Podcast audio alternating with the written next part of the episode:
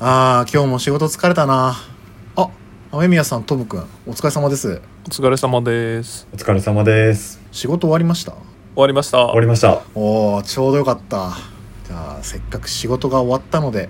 好きな広告について語りませんか？聞きたいことも聞かせたいことも知りたいのに普段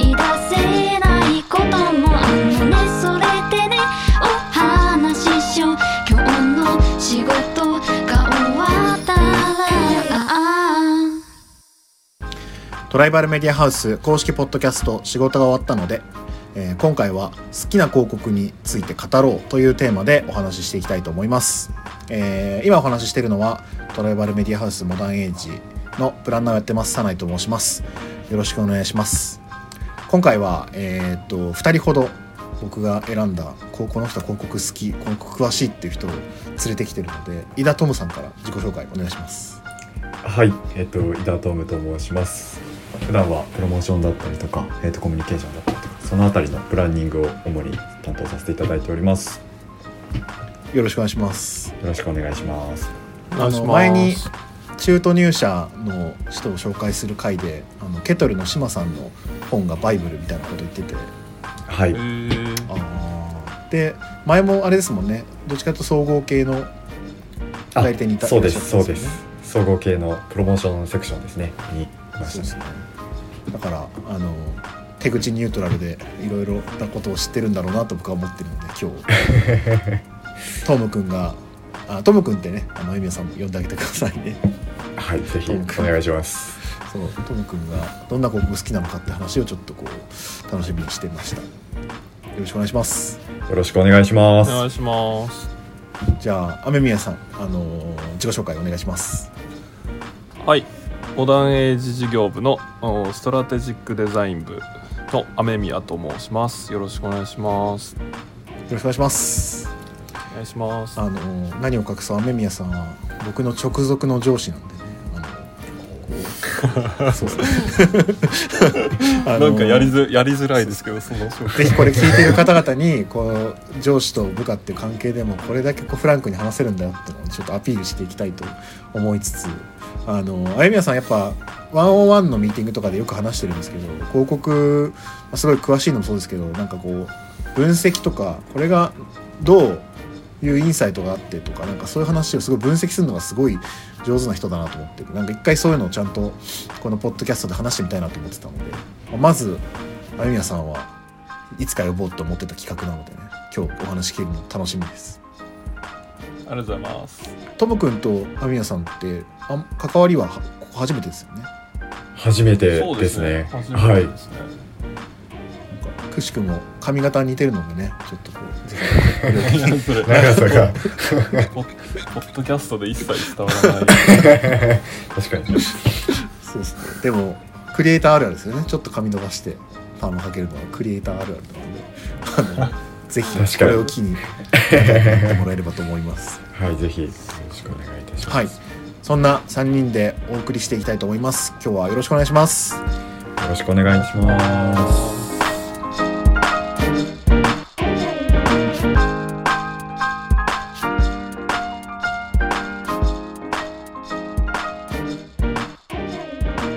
さてじゃあ早速、えっと、好きな広告について語っていきたいと思うんですけど、えっと前回はあの周平さんと海君と一緒に話して、まあ、割とこう昔の僕とかだと「ダム・ウェイス・トゥ・ダイ」とかあのもう僕が新卒の時にカンヌ撮ってたやつとかを語ってたのと懐かしそう懐かしいですよね。僕僕新卒入った時にもうか初めて社会人として訪れるカンヌでもう WS2 大がめちゃめちゃ撮ってたっていうだったんであれはもうさすがに語らずにはいられないって感じだったんですけど、うん。今回はあの割と近い話ってことでなんか2022年もう今2000年変わって2023年ですけど2022年にあった広告でなんかこんなん好きだったなっていうのをちょっとこうお互い紹介し合えればなって思ったんですけどじゃあ早速トムくんなんかありますか？どどういうのが気になってました去年の。えっ、と結構11月10月あたり秋頃だったんですけど、えっとヤッホーブルーイングさんの、えっと10年後20年後の「約束の夜な夜なエル」の案件がかなりいいなーって思いながら見てました。約束の夜な夜なエール。そうです。約束の夜な夜なエールで概要だけお伝えするとあの約束の日8月18日が約束の日らしくってその大切な人となんか未来の約束が叶った時に乾杯するためのビールっていう結構ロマンチックなコンセプト。でビールを予約するっていうような企画なんですけど。はいはいなんか大切な人と未来の約束をすることっていうところの、まあ、コンセプトもいいんですけどなんかもうその10年後20年後タイムカプセルとかってよくあの学生の時とかやったりとかしたと思うんですけどなんかうんそういう将来の自分に向けて何かするっていうところでなんか体験としてすごいなんかスペシャルなところになるのでなんか非常に私ビールへの落とし込みも非常にうまいなっていうところで多分10年後とか20年後とかだとお子さんがいる人は子供と一緒に飲みたいなだったりとか。まあ、今うん。10歳ぐらいの人でも、えっと、20歳30歳なんか年が経った時30歳の自分に対してなんか働いてる自分へみたいなところのメッセージとかなんかそういったなんか自分から自分へなんかご褒美だったりとかなんかそういう体験が創出できてるのがなんか非常にいいし設計も上手だなっていうところでなんかすごいはいいなって思った案件ですね。こういうのが好きなんですね。エモい系が好きなんですね。エモい系ははい。なんかこの手があったか系が結構好きなので。なんかあこれあれなんですか？将来何が送られてくるんですか？10年経った後。10年経った後にこの「夜な夜なエールの」えっと、スペシャル仕様今回の約束の夜な夜なエール仕様のやつが、えっと、自分が10年前とか20年前に出した手紙とともに、えっと、発送されて送られてくるっていう。うーん実際この PR 動画の中だとかだとどういう約束がされるんですか？えなんかもうそれこそさっきちょっと喋っちゃったんですけど将来、えっと、子供と一緒に飲みたいだったりとか。でなんかはいまだ僕子供とかいないんですけど なんか今後も続けていただけるんだったら自分もやりたいなってなるってことはかなり刺さった広告なんだなっていうふうに思っています。結構ツイートも出てるんですか？結構ツイートも出てて各多分ニュースサイトとかもかなり露出していたので多分結構本当に多面的にいろんなところで話題化してたなーっていうところですね。なんか約束っていろいろありますけど僕もパッと聞いて思ったのは子供と一緒に飲むのってあのすぐにはできないけどでもビールが関われるところじゃないですか。10年後って言えば今は飲めないけどみたいな。その、はい。多分既存のビール飲んで美味しいのをこう体験じゃなくてビール飲めない世代とか子供たちとなんかビールをつなげるみたいな企画だなんですかね。なんかもしかしたら企画の考え方発端としては。雨宮さんはどうですか？なんか。うん。なんかいや僕も家族が身近な人がいるわけじゃないですけどあ身近というのはあの結婚とかしてるわけじゃないですけどなんかすごくこうか情緒的なベネフィットを感じました今初めて見ました、僕は。僕も初めて見ました。なんかで多分ビールでこういうちょっとエモーショナル系なことをやれるなんかうん。多分ヤッホーさんだからこそ多分雰囲気がだいぶオーラを雰囲気伴った企画になってると思うのでなんかその辺のなんて言うんでしょう、うん。ブランドの立ち位置をちゃんと理解しつつこの辺の企画に落とし込んでるところもかなりなるほどな。うまいなと思ないんました。かこのえ発売は10年後と20年後ってことは予約か。そっか。そうですそうです。で予約がいくつかあって確かツイッターで予約できるのと EC みたいなところ、ウェブ上で予約できるのと多分ツイッターだとあのツイートしつつ予約するみたいなところがあったのでだいぶ多分口コミも出るようになってるんですよね。うん。そうやっぱだからあのパンパースとかみたいな赤ちゃん向け商材とかなんかやっぱり家族がターゲットの商材っぽい広告のテンションだけどそれをビールで実現してるっていう時にはい。10年後20年後っていう言い方をすれば法律の壁を突破できるからあの あ家族で家族で飲むビール た例えば企画の最初で家族で飲むビールってなんかコンセプトがあった時にいやいや家族っつっても子供飲めないじゃんみたいないや違うんですよ。これは10年後のビールを予約して将来一緒に飲むためのビールなんですみたいな。なんかそういうもしかしたらプレゼンの仕方なのかなって今聞いてて思ったっすね。確かに確かに。それだと逆に課題のところがうまく演出につながるんでうまい突破の仕方ですよね、そうっすね。確かに。いいな。なんかあれですね、まあなんか好感好感度上がる話ですねあのこれが好きっていうと。確かにちょっとあざとい系だったかもしれない。アミミさんなんか言いました？今。あーなんかその確かにビールのクライアントというかまあメーカーで割とこのエモーショナル系まあその CM の表現としてエモーショナルやってるところとかはありますけどなんかこの時間軸の捉え方が未来じゃないですかこれって、うん。10年後、20年後。でパッとビール系のクライアントで言うとずっとやってるのが札幌の大人エレベーターがあってで大人エレベーターは割とそのその人の大人な人のあの今までのこう大事にしてることっていうその今までのその過去から現在の振り返りみたいなところので今大人としての自分がこうあるっていう感じなんだけど多分この時間軸が多分その未来っていうところにおいて割とこう、うん。そういうこう伝統を重んじるっていう過去他のビールメーカーと比べて割とこうあのなんだなこういう夜な夜なさんとかって新進気鋭なっていう感じでもうもうブランドにちゃんとなってますけどなんかまあそういう意味での対比もあって面白いなって思いました。時間軸の捉え方を。ターゲットは違うんですけどそういう意味で、はいはいはい。時間軸でいうとあの一番搾りの松坂投手元投手と斎藤佑樹さんが、ああーの振り返ってるやつとかはあれはなんか過去ですもんね。一緒にお互い怪物だった。うん。で大人になったよな俺らっていうところなんで、うん。多分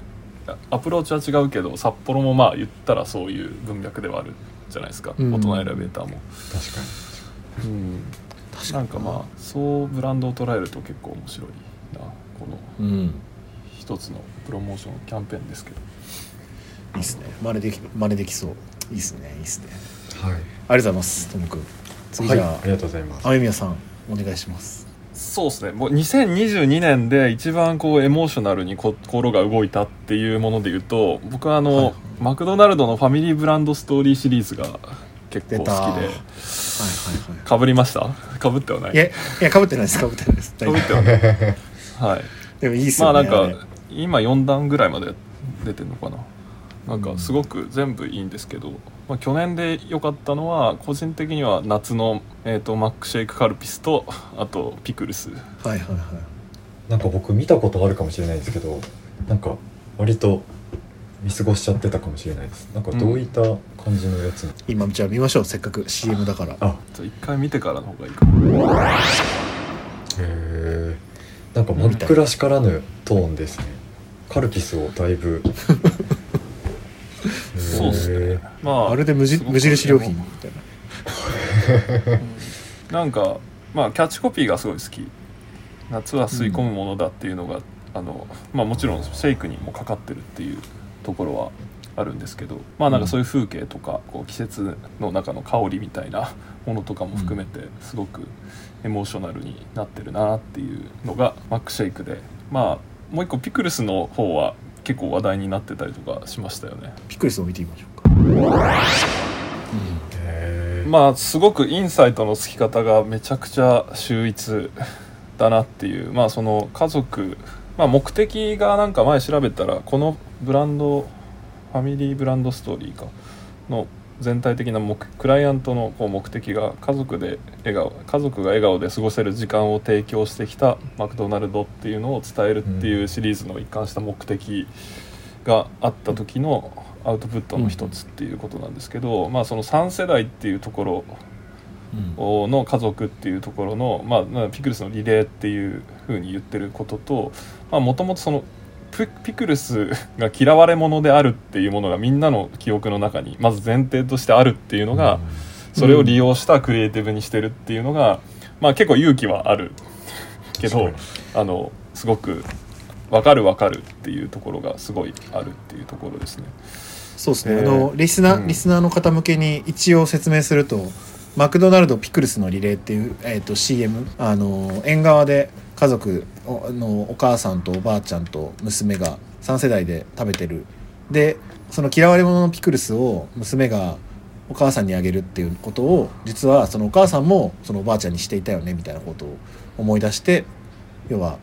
この家族の絆はピクルスに乗ってリレーしていくんだよってことの CM ですね、で最後に家族と一緒にって入ってマクドナルド。ベネフィットを伝える時に一番強力なのがその家族だったりとかその同じ共同体にいる人たちの関係性を描いた、まあ、その関係のそのベネフィットみたいなものを利用していて、まあ、これで言うとこう母母親っていつの時代もこうだよねっていうようなところとか、まあ、自分もやはり同じことをやっちゃってるみたいなところとかも含めて、まあ、そこの3世代でそれが母と娘っていうだけのものって結構いろいろ今まであったりとかしたんですけど広告とかだと、まあ、それを3世代で描くことで結構その強度が増してるみたいなうん。のと、まあそれを演出する少年時代 井上陽水がすごくいいなっていいいうですね。感じですね。ですね。曲曲の力は音楽の力力めっちゃありますね。トムさんどうですか？ピクルスに着目するっていうところがなんかすごいあのアミヤさんおっしゃった通り嫌われ者っていうところを受け入れつつも確かにこのこれってもうみんなの原風景としてあのピクルスを渡してた僕も記憶があるのでなんか落とし込みとはいなんかマックの CM とかだと3世代とか言っても結構ワイワイしちゃいそうだなっていうところをなんかうまくエモーショナルなでかつピクルスを使いつつ表現するのがなんかすごい考え込まれていてそうですね。すごいなって。なんかある種のこう雑に言うとああるあるうん。うんっていうことではあるんだけれどもそのあるあるっていうこのなんかクリエイティブディレクターの方福部さんっていうキャッチって会社の人ですけど、うん。とまあ広告代理店は TBWA かマクマクドナルドは全部そうですけどあのその企画をする時にその必ずその人はインタビューをしてそれをあのリアルなインタビューとしてその中で一番強度の高いものっていうのを選んでそれを CM にする。でまあ調査をそのままする出すとあるあるなんだけれどもちゃんとそれを誇張するっていうところのあの一さじを入れてることによってなんか、うあるあるってこう共感までじゃなくてなんかグッと刺すっていうところまでいけてるっていうのはちゃんと誇張して描いてるからっていう部分が結構面白いなっていうところですかね。なんか単純にあるあるあるあるあるっていう感じじゃなくて結構あるあるから心に刺さってきたので、あ確かにあったなーまで活かせるのは多分表現力ですごいなと思う、なんかあのちょっと訳あってマックのハッピーセット卒業式きょ一昨年かな？あうんのあれも結構良かったじゃないですか、あうん。のなんで、なんでハッピーセットじゃないのみたいな聞くあの CM、なんかあれを企画したプランナーの方からちょっとお話聞くことがあってもうあれは実体験なんですって。実際にお姉ちゃんがある日うん。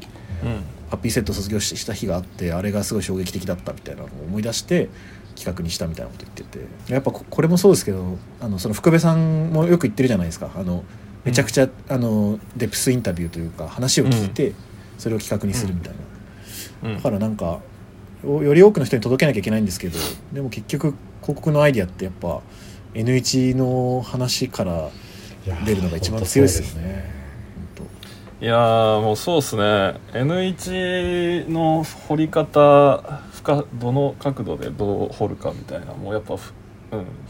まあその定量的に見ると N1 で大丈夫みたいな話はあるんですけど比較的僕はうん N1 をいかに掘れるかっていうところの方がすごく重要だなって思ってます。そうっすよね。刺さりますよね、あと何よりちょっとこのピクルスが空飛んでるカットがめちゃくちゃ面白いですよね。ああそう。すごいっすよね。これこれいいですよね。ここねここ。ここいいっすよ。めちゃくちゃ。そうですね。なんか。か笑える笑えるし。そう。なんかこれまでめっちゃ感動。その30秒の今動画をみんなで見てるんですけどあのそれまでめっちゃこう感動のドラマみたいな感じなんですけど途中でピクルスが飛んでくみたいな。なんか最後違和感があって終わるのがいいですよね。そうそうそうそうそう。あのーあるあるネタで言うとあのー去年多分カンドラあるあるってあのー人狼人狼恋。あー恋するはいはいはいはい。そうチャミスルの恋するチャミスルのやつが多分あるあるっていう企画では一番跳ねてたかなって思うんですけど、うんうんなんかあのーあまあはいはい。僕はそれを選んでないんですけどあのーまあある知り合いのプランナーが言ってたのはあのもしあれ自分が企画してたとしてタイトルにカンドルあるあるってつけるかどうかみたいな話はちょっと面白かったですね。これもこの Mac のピクルスのリレーもあるある、ね、企画なんですけど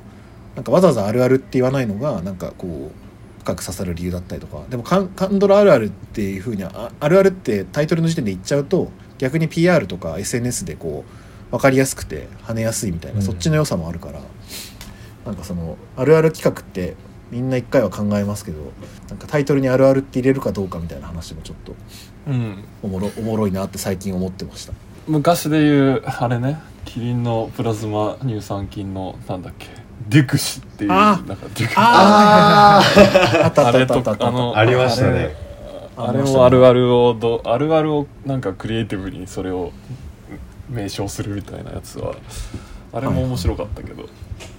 あるあるで言うと、ま結構だから毎毎年というか定期的に出てきますよね。あるあるのうん、すごい。そう。あるあるをやっぱ誇張するのが大事なんだなっていうのに結構気づかされるというかまあ分かりやすくあるあるですよっていう誇張っていうよりかはこのマクドナルドのような形のもうちょっとこう誇張の仕方っていうのはすごくあると思うしっていうバランス感が絶妙だなっていう。あの次に僕が紹介したいの僕があの去年好きだったなっていう CM は、はい。あるあるあるあるではなくてあのパロディってまた別の手法なんですけど家庭教師のトライの CM のあ「シンガーオンジ」っていう、えっと、企画でした。でまあちょっとこっち側で一回見てみましょうみたいなえっと家庭教師のトライの「シンガーオンジ」っていうトライの CM が僕は去年結構めちゃくちゃ好きだったなっていうのがあって、なんかその Mac の話の後にこれをしたのはあのやっぱ Mac もみんな一回はこうピクルス避けて食べたことがあるっていうこう既存のやっぱこう記憶から感動になってますけどこれはみんなが一回見たことある「ファーストテイクっていうあのこの白バックにめちゃくちゃいい歌を歌い上げるっていうあのもうセットアップが既存の記憶があってそれをオンジっていうなんかキャラクターがめちゃくちゃ真面目に歌っててでしかも歌の内容もめっちゃ CM 特に歌詞がこれちゃんとめあの変にこびないあのオンライン家庭教師いつでもどこでもとかなんかそういう入会金が無料とかめちゃくちゃ広告っぽいことをファーストテイクっぽく歌うっていう企画なんですけどなんかそのうん既存に知ってるものがあるからそれが不利になって、えっと裏切りが生まれて、えっと面白くなるっていう構造でなんかそれのもう超王道を言っててタイミングもなんていうかファーストテイクがもう世の中に定着したタイミングでやったしあのあと何より僕前のこの広告の回でも言ったんですけど僕音楽好きなんで音楽がめっちゃファーストテイクっぽいみたいな。音楽の質がすごいいいと思ってこれはいいなやられたなって思ったあの CM でした。はいなんかトライってすごいですよね。このフォーマットでもう何年もやり続けてるじゃないですか。周りにうん。結構もうあの手この手で今回ファーストテイクもやってましたしなんか吹き替えの時期とかもありましたよね、なんかアテレコみたいな時期とかもありましたよね。なんか本当にいろんな切り口かつ飽きさせないっていうことはなんかなんて言うんでしょう。多分モーメントそれぞれ捉えたことを一個一個うん。ちゃんと点と点でつないでるのがかなりすごいなって思っているところですね。あと個人的にめちゃくちゃ気になるのはこれはオフホワイトにやってるやつなんですかね。ああファーストテイクに許可を取ってるかってことですか？はい。どうなんですかね？取ってんじゃない？僕もさすがに撮ってそうなぐらいですよね。もう作り込みがすごくて最初の1カット目とかあのー文字の入れ方とかもねファ完全にファーストテイクです。よね確かうん。ちょっと照明の当て方のこの光の当て方とかもファーストテイクですもんねそう。パロディーを思いついても実行するところもそういうふうに各所を確認したり大変ですし企画書上でファーストテイクっぽく歌いますって書いたとしてもこんだけちゃんとあのファーストテイクっぽいなんかどっか北村匠海っぽさあるとかなんかそういうあの曲がちゃんと仕上がってるみたいなのとかうんトライ史上初するラインナップキャンペーンのとこが一番好きなんですけどなんかそそういうなんかこうバカバカしさがちゃんとフィニッシュまでできてるのはめっちゃ好きだなと思って感動してました。まあ細部までこだわってうちゃんとパロディしてるっていうことだよね、そうですね。本当にそうですね。本当に好きです。雑ではなく。なんかあいい意味でも悪い意味でも去年ってはいファーストテイクっぽいようなファーストテイクを匂わせるような企画だったりとか、まあ、投稿1投稿でもそうですけどでかなり多分企画の提案だったりとか実際に世に出たりとかした中で、これをしっかり作り込んで伝えた企画書どんな構成になってるのかっていうのがめちゃくちゃ見たいなって思ったですね。確かにね。確かに、はい、どういうでもなんかファーストテイクのパロディなんですけど歌詞をめちゃくちゃ広告にする広告というか曲じゃなくするっていうのがやっぱ振りが効いててある種これ考え方によってはファーストテイクをバカにしてるとも見えるじゃないですか、うん、確かに確かに。でもそうしないとおもしそのままファーストテイクっぽくなんかいい歌歌ってもそれはそれで面白くないからなんかそのバランスがめっちゃ上手だなと思ってますね。っていう感じでちょっと結構時間がいっぱいいっぱいなんでそれぞれあと1個ずつしましょう。トム君お願いします。ちょっと僕プロモーションばっかになっちゃうんですけど、はい。ちょっとプロモーション担当っていうところでちょっとお話しさせていただきます。なんか個人的にはい。あ出た。去年一番好きだったのは同率さっきの「夜な夜な」と同率ぐらいでやっぱじゃない方のパルムはなんか情報の設計の仕方含めてすごいうん。これはいい広告だって思ったですね。えっとパルムってえっと皆さんイメージされるのってやっぱりあの赤いあのパルム以外にも4つ商品がありましてでその商品たちって広告予算も少なければ CM で登場もしないみたいなところをで実際に調査でも多分4%とかぐらいしかあの認知されていないっていうところが、うんえっとその企業さんの調査でもありましたと。その中でそこを逆手にとって私たちじゃない方ですよっていうところを前面に出してパルムのその他の4商品を広告するっていうようなところの企画ですね。うんうんでクリエイティブ的には「私たちもパルムです」ってキャッチコピーであの赤いパルムを女の子が食べてる向こう側に4つじゃない方パルムがひっそりと並んでるみたいなことですよね。あそうですそうです。この新聞広告のクリエイティブとコピーめちゃくちゃ好きで。はいはいはい。結構ちゃんとじゃない方芸人とかっていうところが多分着想のソースだと思うんですけどなんか割とありきたりな文脈っちゃありきたりな文脈の中で結構ちゃんとユーモアを飛んだような言い回しとか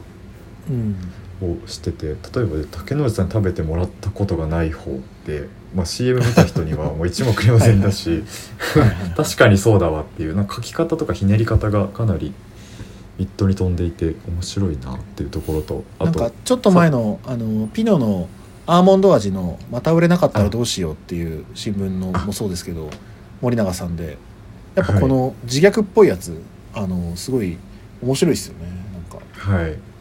自虐とかメタ系は好きですね。なんか売り上げが上がらなくて困ってますとか。なんかちょっと企業目線で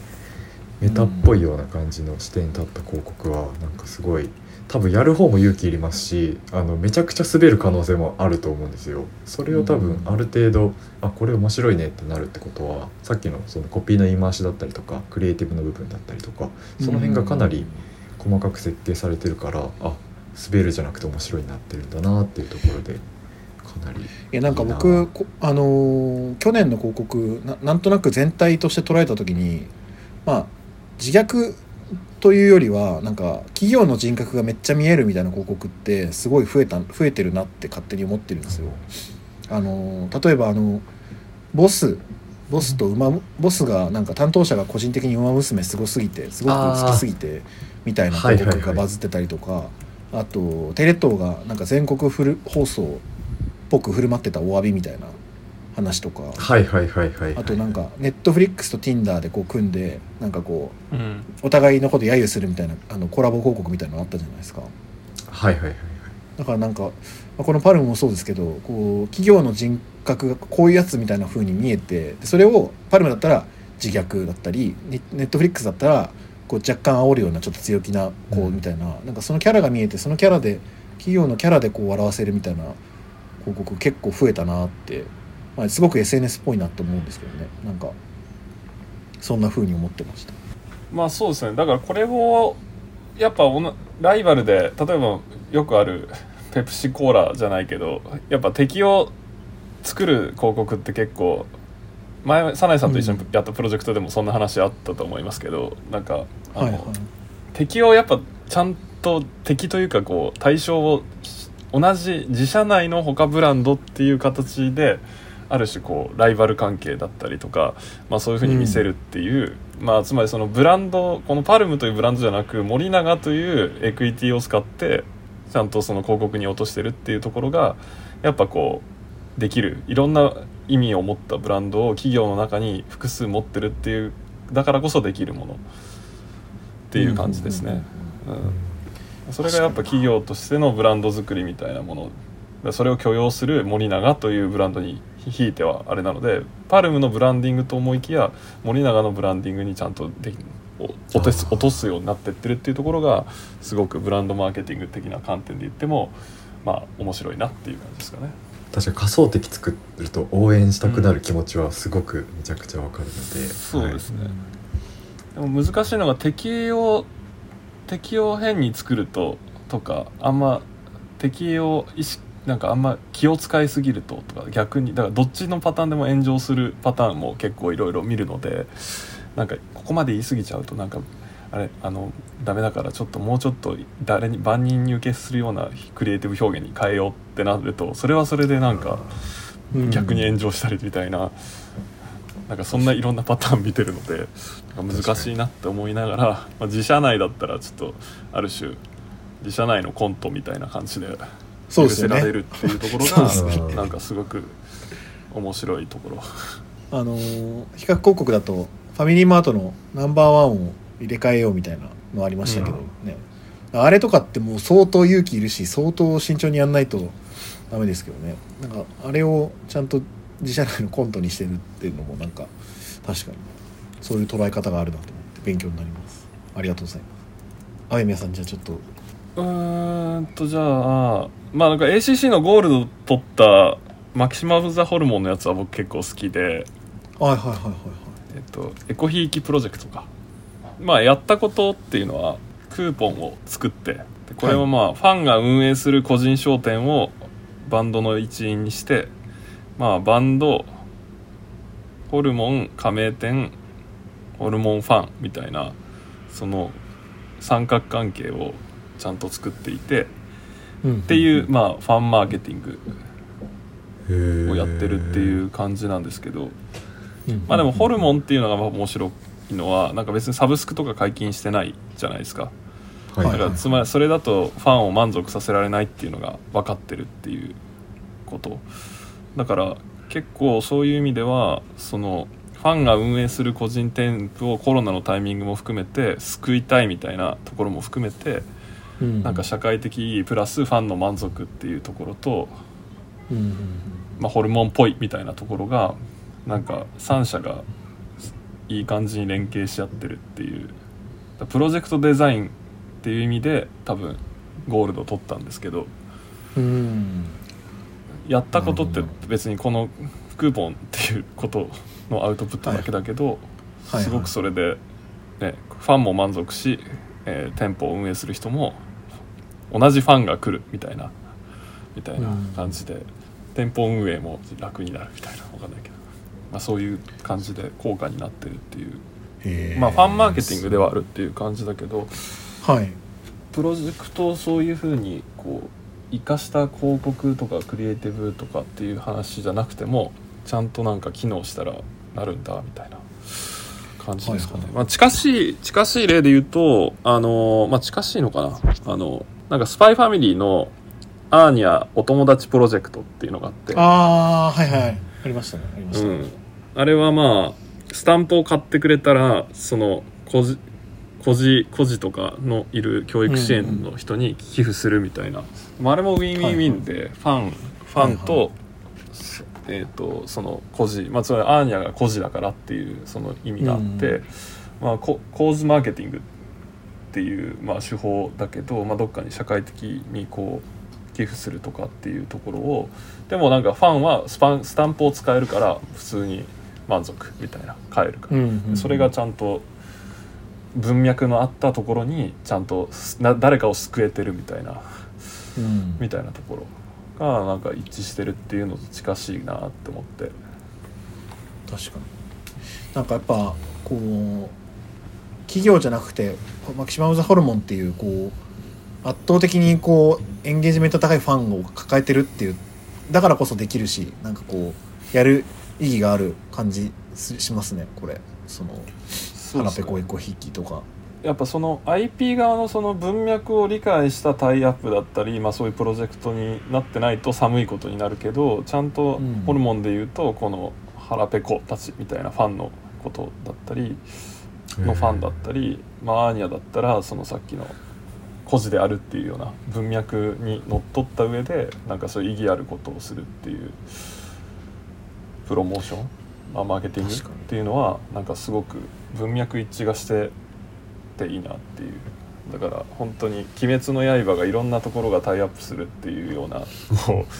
タイアップに使われまくるみたいな。なんかあれあれはもうちょっとに認知の暴力っていうだけで意味意味をどうブリッジさせるかっていうところがちゃんとできてるかどうかっていうところがやっぱ IP のタイアップとのこう肝だよなっていう。みんな知ってるからではなくその、あれですよね。そのうん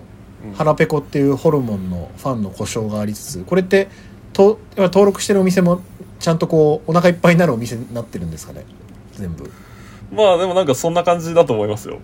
そうですよね。でなんかホルホルモンファンってなんかこうタトゥータトゥーも入っててめちゃくちゃイケイケの人が多いイメージですけど、うん。なんかそれこそ今サイト見てますけどなんかラーメン二郎をなんか想起させる色合いだったり でなんかそうホルモンのファンってこういうなんか大盛りの店とか行きそうみたいなイメージもあるしなんか合ってますよね。ずれてない感じします。すごい。てかこんなこと言うとホルモンのファンの人に怒られそうだな。あんまり軽率なことは言えないですけど。ファンじゃない。僕はぜあんま知らないんであれですけど。まあ派手じゃないかもしれないけどすごくプロジェクトデザインとしてすごく秀逸だなっていうふうに改めて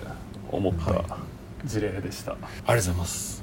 じゃあ大丈夫です。ちょっと最後に僕のあの本当に一瞬で終わるんで僕が最後にこれをこの聞いてる人にみんな見てほしいっていうためにこの回を設定したと言っても過言ではない。過言じゃない。2002 2022年一番面白かった広告を僕が今から紹紹介します。えっ、と画面映しますね。えーまあ多分去年の11月とか後半に出てきた広告なんですけどあのはじめ建設っていう建設会社の CM で、えー、と高橋陽一さんがあのキャプテン翼の高橋陽一さんが作画しているあの漫画ベースの CM です。ご覧ください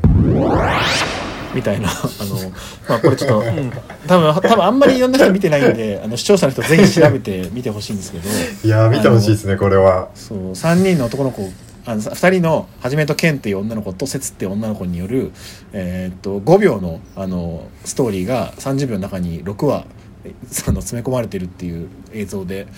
もう本当にシンプルではじセリフがはじめとケンと節だけで構成されてる面白さなのもうあの見てもらえれば面白さ伝わると思うんですけど。あの本当に最小限の言葉だけでこうやって人を笑わすことができるって本当にすごいなと思ってあの感動しました。うん、いやまあ本当に 絶対関わりのない普段けんこの建設会社。そうです知らない建設会社だけどなんか残っちゃうって感じですよね。そうですよねあのなんかもうはじめ建設がもう頭に ぐりついてるので。そうしてやった圧倒的な 名称認知は取れるみたいな。でもよどんな会社かよくわかんないけどでもそこに振り切って名前だけでも覚えて帰ってくださいよ。本当に割り切ってやってるのがすごいなっていうのは。あだからラジオ CM の手法にちょっと近しいですよね。ああクリエイティブで言うと。何年か前にあのジェームズのあの愛の愛の停止線そう愛の停止線であれって何秒でしたっけ？7秒。あれ10秒です。あ10秒。あれは10そう秒かな。なんかあれがあった時にもうこもうこれ以上短い CM は作れないみたいなあの感じでしたけどこれははあの愛の停止線より短くて5秒であの1話完結なんで そこの競い合いもすごいなっていうのはちょっと思ったりだから結構日本あ僕はだからそのさっき早苗さんが言った企業の人格がこうやって見えるっていう話とセットであの、はいそれもありつつ結局なんか日本人って広告であ面白いって思ったりに記憶あの思覚えてるものって何かしらの記憶を絶対使ってて昔なんか見たことある何だったり、それがあるあるっていうことにもなるしなんかこう見たことあるストーリーっていうチャミスルもそうだし はいはい。なんかもうそういう結局はなんかユーザーというかあのターゲットの記憶にある何かを引っ張り出して企業とブランドのプロモーションに使ってるっていう、なんかよりやっぱすその当時のトレンドみたいなものとかですごい使えるものだってまだいっぱいあるんだなって。思いました。あゆみさんにめちゃくちゃいいまとめをされてしまった。あの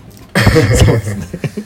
やっぱ人ってあの全く新しいアイデアなんてないというかなんか一つ記憶があったり昔あったものがちょっと切り替わってこう面白くなってるみたいななんかそういうアイデアの構造もあったりするんでね。そうですね。だから TikTok とかで流行ってるものとか見てると結局はなんかその90年代のものとかだったり、うん。なんかそういう昔のものが今となってもそれが結局今の若い子にとっては新しかったりするものになってるっていうはい、こういうなんかこうめ巡ってく？みたいなところで言うとやっぱあの時代の何かは未だに使えるんだなっていうのが ありありとよく確かに。わかわかる年だったなって思いました。素晴らしいまとめ。ありがとうございます。あの最後ともくんじゃあ締めの言葉でお願いします。締めの言葉。はい。ぜひはじめ建設の CM は見てください。よろしくお願いします。そうですね。YouTube で調べるとある。まあちょっと時間もねそろそろいいところなんであの終わりに行きたいと思います、えートライバルメディアハウス公式ポッドキャスト仕事が終わったので、えー今回は、えー、井田雨宮さないでお送りしました、えー次回のエピソードもお楽しみに。ありがとうございました